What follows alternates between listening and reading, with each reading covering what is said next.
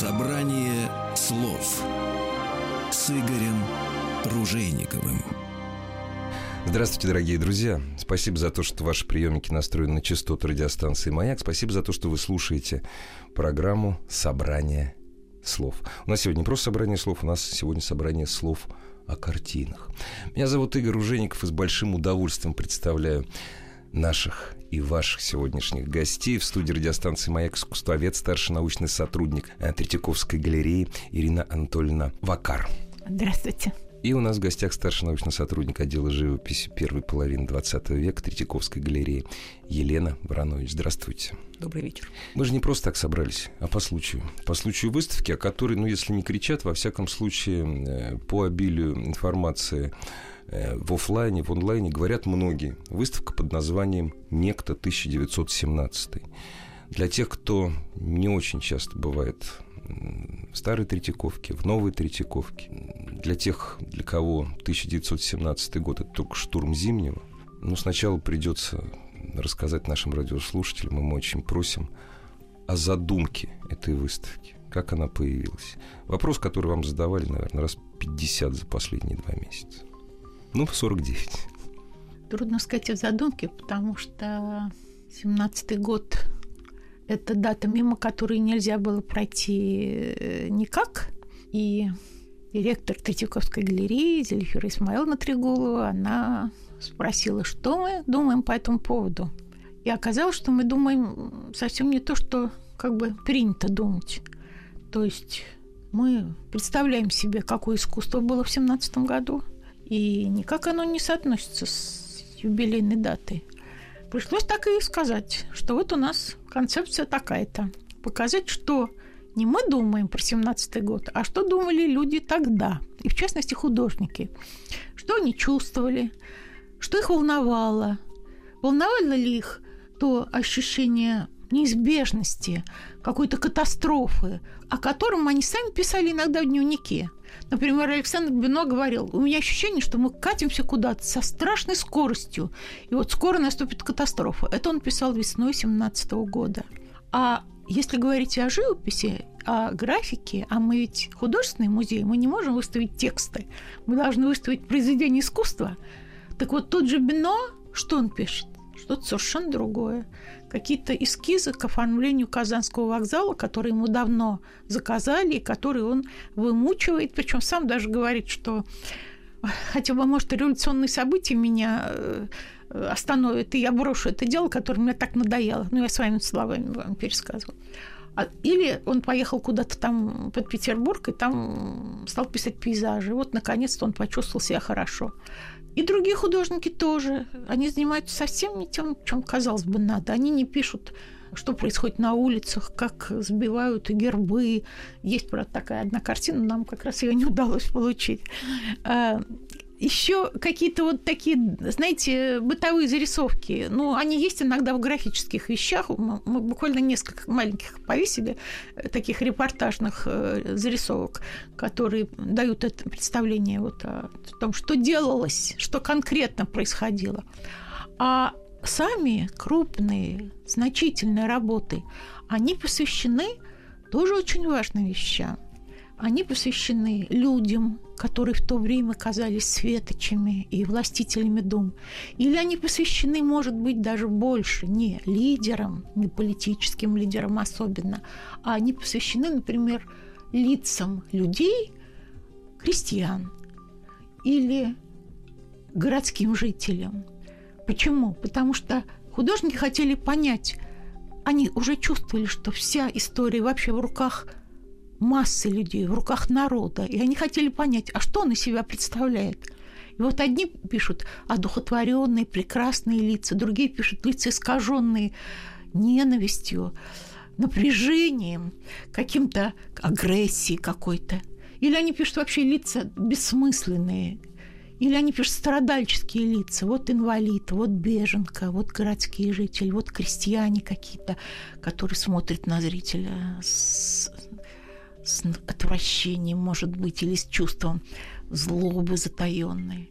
И вот в результате сложилась такая выставка, где речь идет не о событиях, а речь идет о мироощущении вот этого года, эпохального года, на самом деле.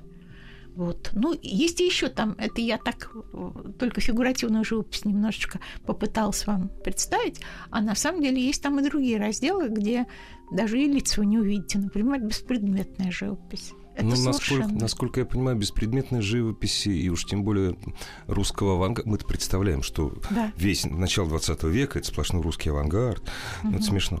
Вот. Я так понимаю, что это очень немного. То есть это примерно ровно столько, сколько это было в мире живописи в России в то время. Вот сколько было, столько у вас и есть. Нет, мы, Нет? конечно, отбирали вещи, на самом деле. Нет, я имею в виду в процентном отношении. То есть а у нас занимает то место. Примерно, ну, да, да, но зато это такой блеск. Ну, конечно. Что э, вы видите, что это в то время не заполонило все, как всю арену искусства, но это был какой-то такой светящийся фокус нового вот та новизна, которой всем хотелось, потому что все уже все устали от этой жизни, все устали от, этой, от этого стиля жизни, от этих отношений человеческих, от неразберихи, от хаоса. И вдруг из этого хаоса как бы рождается такой космос, чистый, организованный, свободный. И вот он воплощается в каких-то таких вещах беспредметных. Наверняка вы не читали критическую статью э, о вашей выставке. Это на одном из редко посещаемых сайтов. Знаете, в чем вас обвинили? Это очень, э, мне mm-hmm. было очень смешно. Mm-hmm. А вас очень об... интересно сейчас. Да, вам, вот вам сейчас будет очень интересно. Это, говорю, это вот... Нам уже. Mm-hmm. Выражаясь сниженной лексикой, это для поржать. Значит, mm-hmm. руководство Третьяковской галереи, Третьяковского куратора выставки обвинили в том, что вы действовали по заказу властей, то есть сбавить революционный накал к 17 года, вот этого показать. Ну, то есть я пытался найти э, другие работы этого уважаемого автора этой статьи, я, разумеется, не нашел. Смеялся я очень долго над этим. Вот для меня 17-й год – это конец, это конец 19 века. Ну, есть такое расхожее мнение у историков 19 века, что 19 век, он долгий. И закончился он или в 14 году, в августе 14 или все таки вот он начал заканчиваться в 14 закончился он в 17 угу. Не календарный 20 ну, век. Да, да. длинный, длинный 19 угу. век. И ну, для меня, честно говоря, абсолютно естественно, что э, Коровин там, он и в 17-м, и в 15-м пишет одно и то же, потому что, ну, не то, что он устарел, нет, это длинный, длинный 19 век. И большинство художников пишет и живет в длинном 19 веке. Вот вы сказали, ощущение... Э, я уже по памяти буду... Ну, в общем, Конечно. ощущение там чего-то надвигающегося неприятного. Mm-hmm. Хочется сломать. А было ли это у них или нет все-таки? Вот на ваш взгляд если на взгляд э, посетителя вашей выставки, что мы можем увидеть? Или все-таки э, этот мир жил тем самым длинным девятнадцатым, и даже начало Первой мировой войны не могло это разрушить?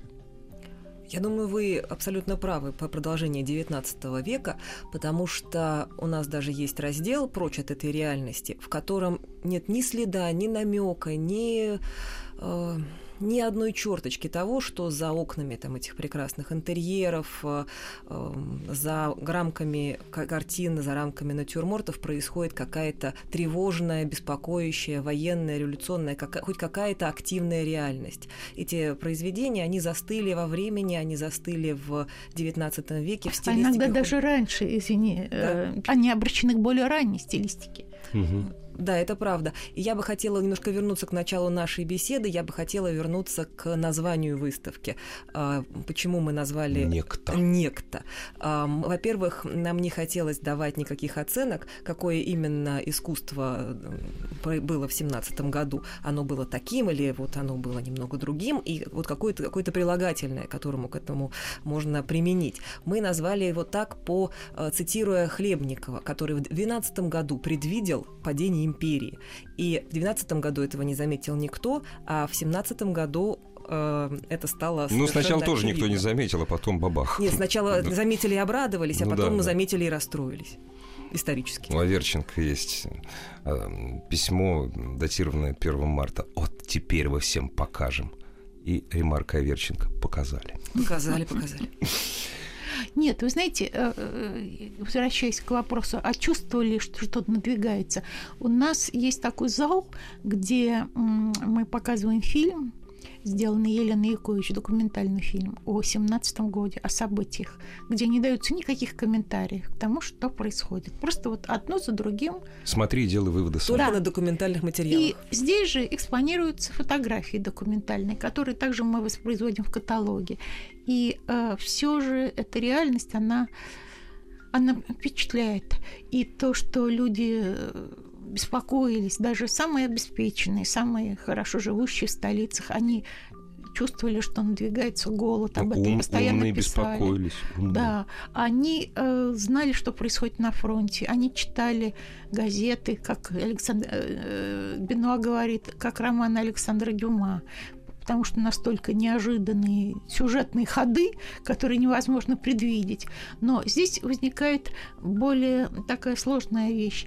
Э, соотношение вот этой самой реальности и творческого мира, творческого взаимо... вот взаимодействия. У вас же не фотовыставка, да, у да. вас же выставка живописи. Как, почему искусство от этого отворачивается или пытается через это перепрыгнуть в как, какое-то будущее? Почему оно в нем даже пафос этого не ощущается. Вот понимаете, нет ни одного художника, который бы написал что-то похожее 12 блока или скифом блоковским, который написан в январе 18 года. То есть вот этого ощущения такого горячего волнения, такого пламени в крови, вы знаете, этого нет. И мы много как бы думаем над тем, вот почему. Наверное, все зависит все-таки от людей. Собрание слов с Игорем Ружейниковым. Дорогие друзья, у нас в гостях кураторы выставки Ирина Анатольевна Вакар, выставки «Некто 1917» и э, Елена Воронович. У нас сегодня разговор о выставке в Третьяковке. Выставка «Некто». Тысячи... Кстати, а можно говорить Третьяковка, нет? Новая Третьяковка. Нет, вот именно новая Третьяковка. Меня в школе корили еще в советское и время. И мы сами корили. Вот я поэтому... А сейчас не корите, нет? Ну, новая Третьяковка это такой своеобразный новый бренд. бренд. Это бренд, новая Третьяковка. И он да. э, отчасти удачный, потому что Третьяковская галерея в здании на Крымском валу очень длинно звучит. Ну да, я согласен. Выставка в Новой Третьяковке «Некто 1917». Ирина Анатольевна Вакар, искусствовед, старший научный сотрудник э, Третьяковской галереи, сегодня у нас в гостях, и Елена Воронович, старший научный сотрудник отдела живописи первой половины 20 век Третьяковской галереи. Итак, вопрос. Так какой-то вы даете ответ? Ну почему? Вот был, не знаю, там, Андрей Белый был, вот, был... Маяковский. Маяко... Маяковский был, Велимир Хлебников. Вот почему вот у них все было, причем, мало того, эти люди были друг с другом знакомы, вот, а у художников не было. Ну, у художников не, ну было у кого-то, конечно. Ну, в смысле, в массе своей. Художники совершенно замечательные есть, но они э, каким-то другим путем идут. Ну, я просто напомню, что мы показываем Петрова Водкина, мы показываем Серебрякова, мы показываем Нестерова. Рериха. Мы показываем Рериха, мы показываем Бориса Григорьева, самого острого, самого жестокого в данном случае, который как раз показывает напрямую вот то негативное, которое струится прямо из жизни на холст. Вот психологический негатив, который накопился в людях. Но я не знаю, как от... вернее, я... у меня несколько вариантов ответа на вопрос, почему все-таки здесь нет вот этого э, такого горячего. Э... Есть такое нехорошее слово злободневность. Оно все злободневности да. нет. Почему, к счастью, там нет злободневности? Вы вот. знаете, не знаю, к счастью, нет. Ну, один, один ответ такой. Угу. А, может быть, изобразительное искусство русское, которое, честно говоря, ориентировалось уже очень давно на французскую школу, а не на немецкую.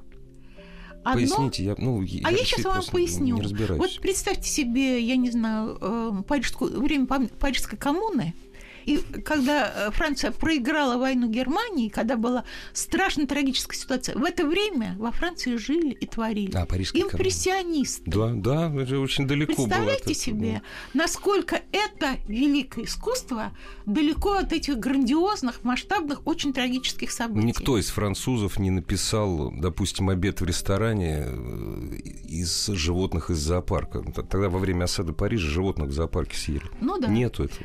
Ну да, и хотя, я не знаю, там было что-то у Эдуарда Мане, там, ну, как раз не про, не про Ну да. Парижскую коммуну, Да. ну, немножечко политические события были затронуты. Но в целом это искусство светлое, безмятежное, совершенно не злободневное. И вот отчасти я думаю, что, может быть, русское искусство вот по этому пути пошло. Потому что, понимаете, вот в отличие от немецкого экспрессионизма, который очень остро реагировал на Первую мировую войну, у нас этого нет. У нас вот несколько мы приводим портретов военных людей. Это просто, знаете... Парадные портреты, да? Нет. Это просто родные художницы, Мгм, мгм. одетые в военную форму, интеллигентные люди, которые случайно попали Да. на войну, и в которых никаких героических, э, победных черт военного, так сказать, защитника Отечества не видно. И точно так же пишет, я не знаю, Петров Водкин, это совершенно удивительно. Представьте себе его второй ответ, второй Мгм. вариант ответа на вопрос. Может быть, они пережили вот этот период такой страстной увлеченности тем, что будет происходить немножко раньше, в 1905 году. 904 да. Потому что представьте себе, например, в это время появлялась, появилась картина э, Малявина «Вихрь». Представляете себе огромную красную, про которую говорили, что здесь прям э, запах красных петухов и кровавых каких-то э, событий. Вот в этих просто хохочущих бабах в красных юбках, которыми они заполняют весь все поле. Э, или, допустим, второй момент – это появление сатирических, страстных, злобных сати- сатир на царское правительство тогдашнее, в пятом году. Все эти журналы были запрещены тогда. И теперь тот же Петров Водкин, который в 12 году пишет «Красного коня», о котором говорили, что это, может быть, символ каких-то будущих потрясений. Вот сам говорил, когда мировая война началась, что вот я что имел в виду. И тут он пишет совершенно другие картины, тихие, спокойные, где жизнь крестьянина неизменно как расписана по часам, от рождения до смерти. Вот эта вещь у нас на обложке, э, это, на афише, вернее, она называется «Полдень лета». И вот этот, э, это как бы проекция того, что должно быть, того, что вносит мир, покой, патриархальное, овеянное религиозным чувством счастья, он как будто это, э, этим пытается остановить. По крайней мере, у меня такое ощущение. То, что э, сметается, то, что исчезает, то, что уходит, то, что сейчас вихрь э, навсегда унесет в прошлое. Вот и, наконец, третий ответ самый простой. Все зависит от личностей. Вот не было такого человека, как Блок, не было такого человека, как Белый, но были свои другие герои, которые у нас тоже сверкают. Вот, если говорить, вот я уже перечислила многих, ну, напомню, что у нас Малевич, у нас Розанова, у нас Шагал, у нас целый ряд блестящих художников, но других, и думают они о другом. Я же не оскорблю ваше чувство прекрасного, во-первых, потому что я не хочу этого делать. А... Да, оскорбляйте, во-вторых- пожалуйста, мы не, не оскорбляемся. Да, ос- ну, господи. Мы Знаете, оскорбить может не только равно. этих. Я в этом разбираюсь гораздо меньше. А вам не приходило в голову еще более простое объяснение? А вот вы представьте материальную жизнь. Ну, ладно, мы белого не будем брать. Вот. Блока. Да, такое объяснение действительно есть. А художники, конечно, и в тот период тоже зависят от заказа. Что разбирается с выставок? Разбираются с выставок э, имена известные, разбираются с выставок пейзажи, натюрморты, а, чайки и прочее. А, картины на тему э, войны, которые э, газеты призывали в этом году, наконец, начинать писать, они должны были бы закупаться музеями, которые в этот момент не имеют такой возможности, потому что у них снижена посещаемость, они немножечко съеживаются в своей деятельности. Но это... Государственных закупок вообще в это время Вообще нет. Да, Мгм. то есть получается, что есть некая вот э, экономическая составляющая этого эскапизма, но она не может объяснить такого огромного количества шедевров, э, прекрасных, великолепных полотен, которые мы показываем, где вообще нет даже вот намека на происходящее, потому что можно написать, не знаю, тот же самый натюрморт более взволнованным, можно написать натюрморт там с видом Ну да, не обязательно писать «Мы боимся революции», Не обязательно, Вот, но ж- можно дать некое Да. ощущение этого. но этого не происходит. Не происходит. Прервемся, ну, на мой взгляд, на таком драматическом моменте как раз.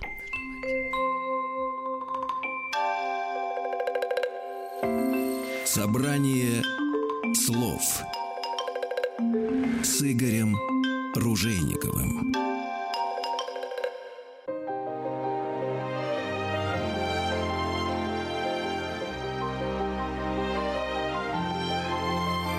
Собрание слов с Игорем Ружейниковым.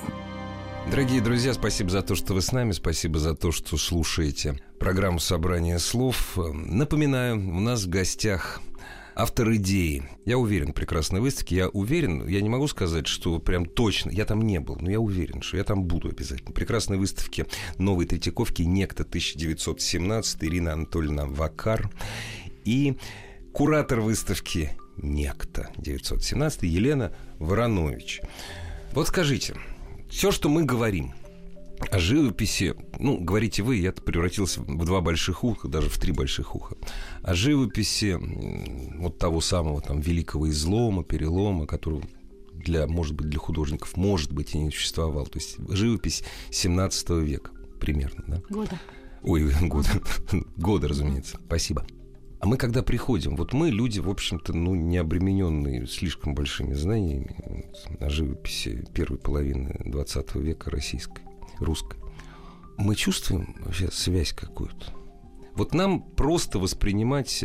Вот последнее э, мое путешествие в Третьяковку, это Серебрякова, да? Язык Серебряковой даже не очень, не искушен, уберу очень, неискушенному Э, посетителю картинной галереи воспри... Э, один из языков воспринимать легко. То есть первый слой там считывается там, легко. Вот. А если брать всю вашу выставку, тех, кто писал, вы попытались дать максимально, ну, максимально широкую политику, э, палитру э, русской живописи. Вот легко ли нам через сто лет это считывать? Нам, я себя от народа не отделяю. Вот. Я знаю, что Кустодиев – это вот только Венера и больше ничего. Шутка. Ну, правда. Легко ли? Очень. Объясню почему. Потому что э, я заглядывала в книгу отзывов, и э, некоторые отзывы говорят прежде всего о красоте выставки, о том, насколько представлены шедевры, в том числе и Серебряковой, ну, да. которая писала крестьянок в этот период, они красивы, они захватывают, и они предметные. То есть этот язык живописи, кроме раздела «Утопия нового мира», где представлены абстрактные произведения, супрематические и произведения Кандинского, он, э, все остальные языки всех остальных художников, они совершенно доступны. Кстати, о Кустодиеве, и Кустодиева у нас там довольно много, и Кустодиев становится тем художником, единственным на выставке, чье произведение конкретно рассказывает о революции 17 года. Он пишет э, эту самую революцию из окна своей квартиры. Угу. А, так что флаги там красные. И флаги, да, и да, автомобили, да, и люди, автомобиль, да, да. Все, все прекрасно но параллельно он создает работы, которые находятся вне времени, в 18-м, в 19-м и изображают э, совершенно безоблачную, жизнерадостную жизнь. И все прекрасно, и все спокойно, и все очень хорошо. И это тоже считывается. И э, выставка построена так, что э, зритель ходит по таким извилистым линиям. Э, Алексей Подкидышев, дизайнер выставки, сделал так, чтобы многое соприкасалось. То есть одновременно, находясь в одном разделе, я могу видеть, как зритель, то, что происходит в другом, и, смотреть на искусство, которое было создано в 17 году, на все его нюансы, градации и стилистические различия одновременно. Это очень важно. Это действительно очень важно. Вот все-таки пришлось перебить, потому как я напоминаю, ну, 20 век, это мы знаем, это Кандинский, и все больше. Вот показать, что русская живопись в это время была более чем многообразна? Вот вы знаете, когда вы сказали, ну, легко ли считать смыслы? Ну, легко а, вообще Понятно не ли, да. А, нет, вот когда входишь, мы как раз при входе повесили картину Кандинского, которая называется «Смутная». И вот даже для тех, кто не очень любит, не очень понимает Кандинского, она, в общем, беспредметная. Вот, причем она именно 17 -го года. Вместе с тем, когда мы ее вводим в этот контекст, ага то оказывается, что это вообще, может быть, единственная картина, которая вызвана вот какими-то переживаниями неопределенными и переживанием неопределенности жизни, которая окружает человека. Вот она такая, знаете, не космическая, величественная, праздничная, торжественная, с перепадами какими-то темного и светлого, как его большие композиции. Она такая какая-то сероватая, действительно смутная. То есть мы как бы ее делаем понятнее, мне кажется, благодаря тому, что она вот введена угу. в этот контекст, чем обычная вещи Кандинского. Вот. А рядом с ней работа Нестеру на, на Руси «Душа народа». Совершенно, казалось бы, другой взгляд, но это работа, которая тоже закончена накануне 17 -го года, а по новому стилю это 17 угу. уже год, в которой другие совсем про проблемы, но чувствуется, что написано тоже потому, что у художника было, ну, условно говоря, тоже смутно на душе, потому что он чувствовал не прекращающееся вот это движение катастрофе и предлагал, как его преодолеть.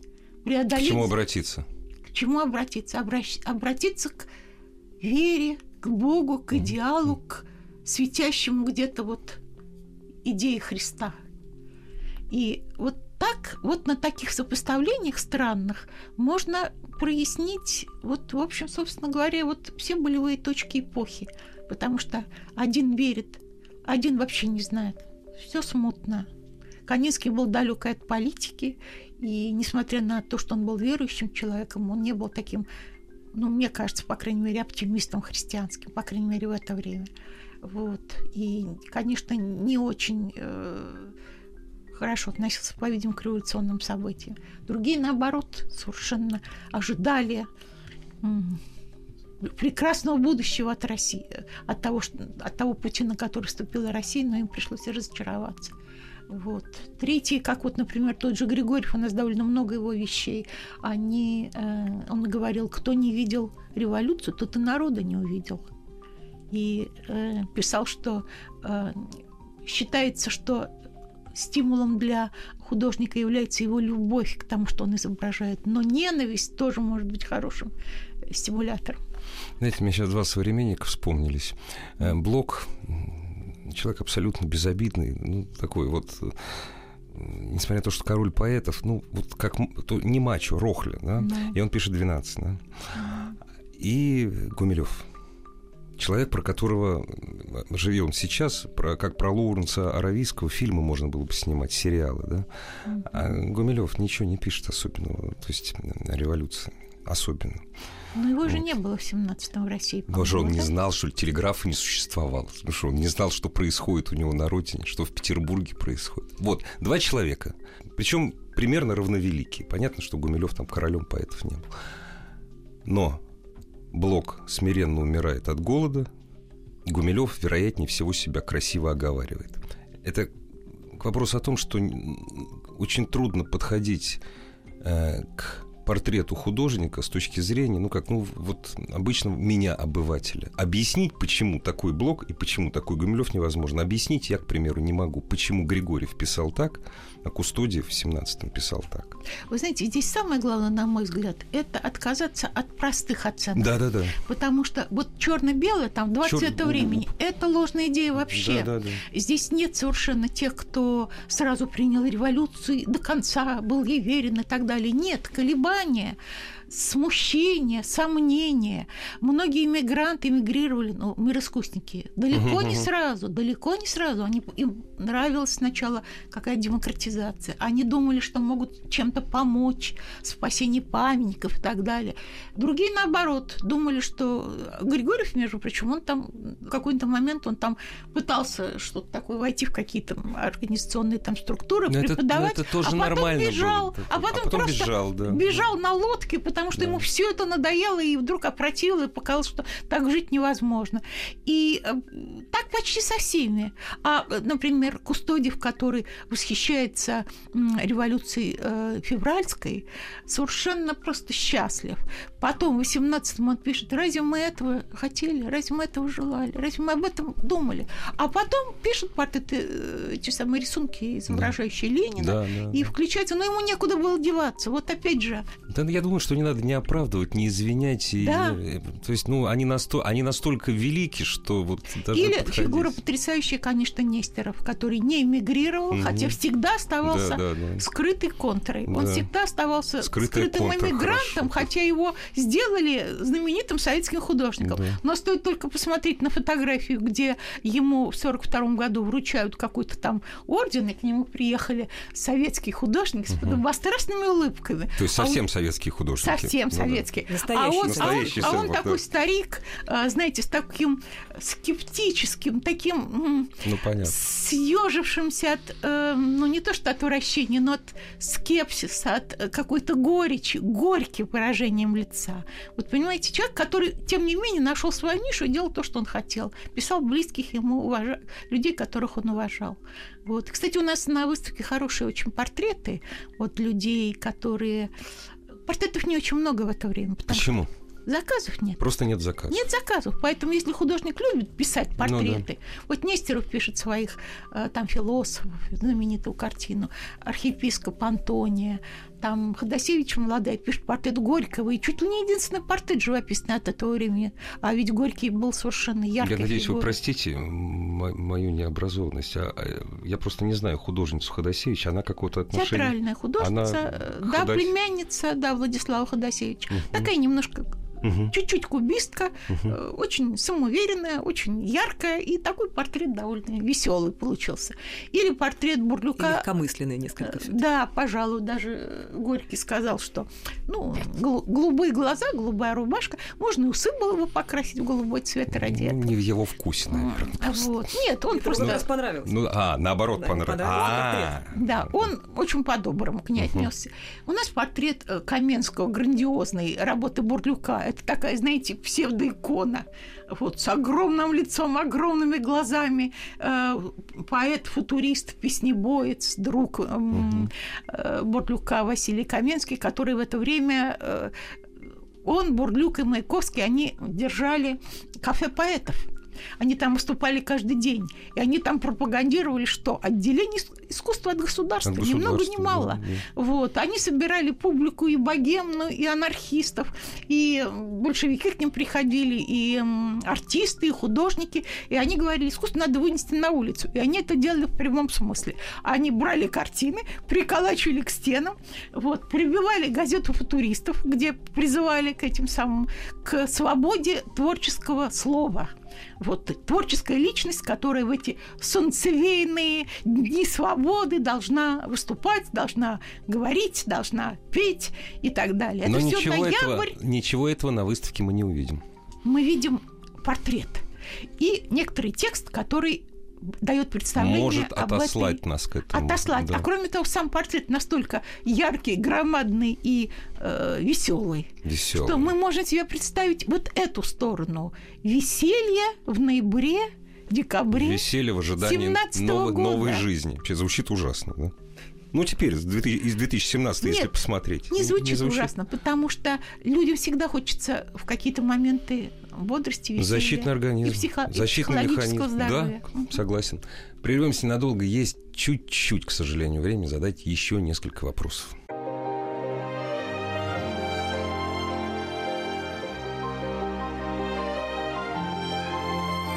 Собрание слов с Игорем Ружейниковым. Скажите, пожалуйста, Ирина Анатольевна, Елена, я, пока микрофон не работал, сказал, что мне стало страшно. Потому что я смотрю на эту выставку, я смотрю на эти события с 2017 года. И философский пароход – это самое мизерное зло, которое произошло. Это-то это мелочь. Возвращение Алексея Максимовича, триумфальное, руководство всеми российскими театрами Андреева – это, это все мизер. Кровь, голод, обнищание. Или я напрасно вот в таком ужасе? Нет, Я же из 2017 смотрю. знаете, здесь как раз двойной эффект нам хотелось Мгм. создать. С одной стороны, чтобы мы перенеслись туда, когда люди ничего еще этого не знали. И не предвидели, Мгм. конечно. Даже если что-то предвидели, то не то, что будет. И второе, глядя отсюда туда, мы можем почувствовать это расстояние. Мы должны почувствовать, что мы другие, и мы мудрее, наверное. Мудрее. да. И в то же время вот история, наверное, так и понимается. мне кажется. Там просто получается очень интересно, что, э, будучи на выставке, одна из наших задач была погрузить человека, погрузить зрителя в атмосферу искусства 17 года. Именно искусство 17 года, когда можно посмотреть на эти лица, на лица художников, на лица современников, на лица крестьян и вот составить свое собственное мнение на основе нынешнего знания истории, как тогда люди могли себя ощущать, и вот создать э, для себя картину 17 года новую, непредвзятую, потому что что мы думаем про 17 год? Ну, все очень предвзято. года у всегда да, у нас конечно. это У нас вожди, оценки. флаги, Да, да, оценки, да, да, это да. вот э, хорошо или плохо, это замечательно Вплоть до или чёрного-белого, да. Черное и Да. белое Да. никоим образом. Именно эта огромная палитра, которую мы по- показываем на выставке, и, и, возможность современного зрителя посмотреть, например, на автопортрет э, Яковлева, который будто бы в зеркало смотрит на нас оттуда, из своего 17 года, а мы смотрим на него сквозь это воображаемое зеркало. Это вообще потрясающее ощущение. У нас есть э, специальный документальный раздел, это темный зал, где в темном пространстве светятся фотографии и показывается фильм. Он создан специально для того, чтобы э, можно было войти в эту реальность, посмотреть, как там в реальной реальности страшно и неуютно, и как в искусстве при этом все совершенно иначе. И при этом я хотела заметить, что мы как раз даже в дизайне избегаем черного и белого. И больше того, красного. Ну, У нас... э, ну, ну, и оскомину набила. Да, у нас такая цветная выставка, она настолько вот какая-то многоцветная, и это отвечает э, многоголосию вот тех мнений, суждений, желаний, мечтаний, утопий, Утопия, да. которые возникают в Мгм. это время, что э, здесь черно-белые, э, красно-черно-белые цвета неуместно оказались. Технический вопрос. Собрать сложно было? Где вы собирали ее? Да. Собирали мы довольно долго, и, конечно, в семнадцатом году собрать по музеям вещи, произведения, шедевры семнадцатого года – это такая, в общем, задача а, интересная, потому что многие музеи тоже сами хотят показать свой семнадцатый год и на своем материале семнадцатого года. Особенно, конечно, было сложно с произведениями авангарда. Ну, потому что конечно. Тем не менее, мы получили прекраснейшие вещи из галереи Тейт Малевича, из музея Людвига, из Краснодара. Мы получили прекрасную работу Шагала из э, центра Помпиду. Мы получили картину э, Исахара Бер Рыбака из его музея в Тель-Авиве. Это вообще художник, которую в Москве не показывали, насколько я знаю, и не знают. Вот. Не знают, я скажу, не знают. Да мы сами не, не знали особенно. Вот. Это, кстати, довольно интересно тоже раздел у нас э, «Шагал и еврейский вопрос», потому что мы сталкиваем национальное и сверхнациональное. Национальное ведь не только у Нестерова, Кустодиева Ну, и конечно. Петрова-Водкина, Конечно. но и на окраинах возникало, но наиболее остро прозвучало у еврейских молодых художников. Особенно, конечно, у Шагала. Мы его выделяем Мгм, как мгм. фантастическую личность и фантастическое искусство.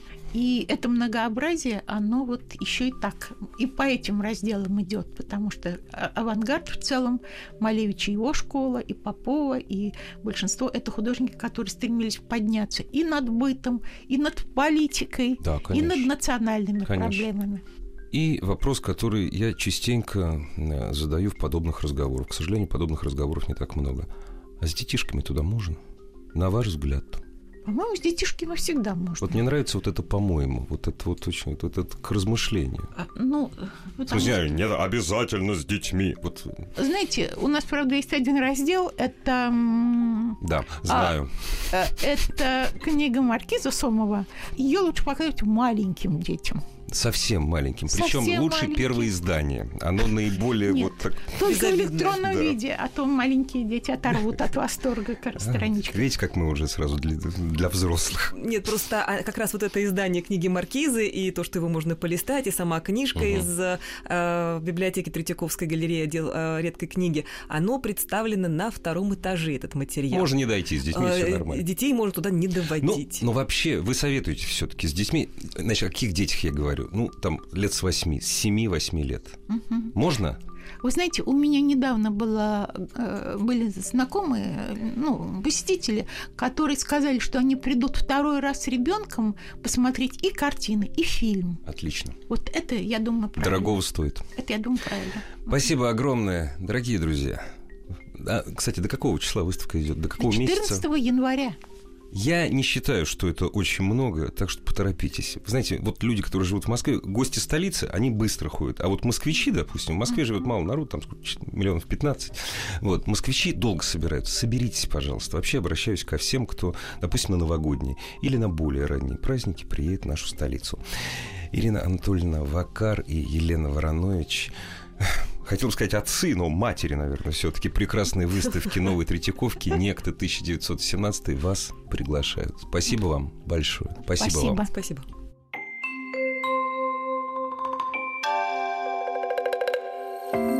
Собрание слов с Игорем Ружейниковым.